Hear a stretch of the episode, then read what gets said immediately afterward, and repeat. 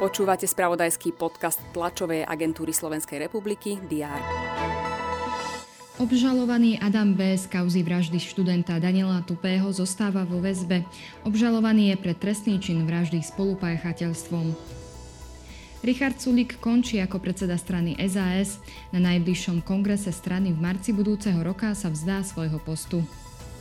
To sú niektoré z udalostí, ktoré priniesol včerajšok. Je útorok 24. októbra. Redakcie TSR sú pripravené aj dnes mapovať všetky dôležité aktuality. Vitajte pri diári. Slovenská národná strana sa má vyjadriť k svojmu postupu pri menovaní novej vlády. Strana zatiaľ nepovedala, či ponúkne iné meno na ministra životného prostredia na miesto Rudolfa Huliaka. Prezidentka Zuzana Čaputová povýši a vymenuje generálov ozbrojených síl. V Nitre odovzdajú systém protivzdušnej obrany Mantis. Slovensku ho darovalo Nemecko.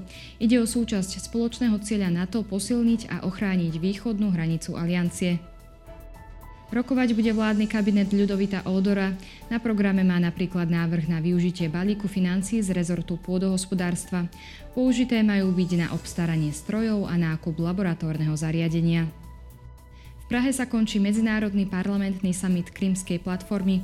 Cez videohovor na ňom vystúpi ukrajinský prezident Volodymyr Zelenský. Francúzsky prezident Emmanuel Macron pricestuje na dvojdňovú návštevu Izraela, následne by mal prísť aj do Libanonu a Egypta.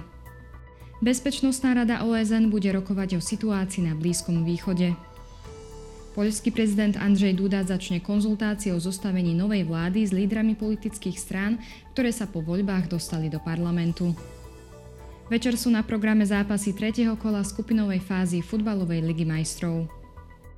Dnes bude na Slovensku prevažne zamračené miestami hmla, teploty sa vyšplhajú na 15 až 20 stupňov. Ďalšie dôležité aktuality nájdete v spravodajstve TSR a na portáli teraz.sk. Želám vám príjemný deň.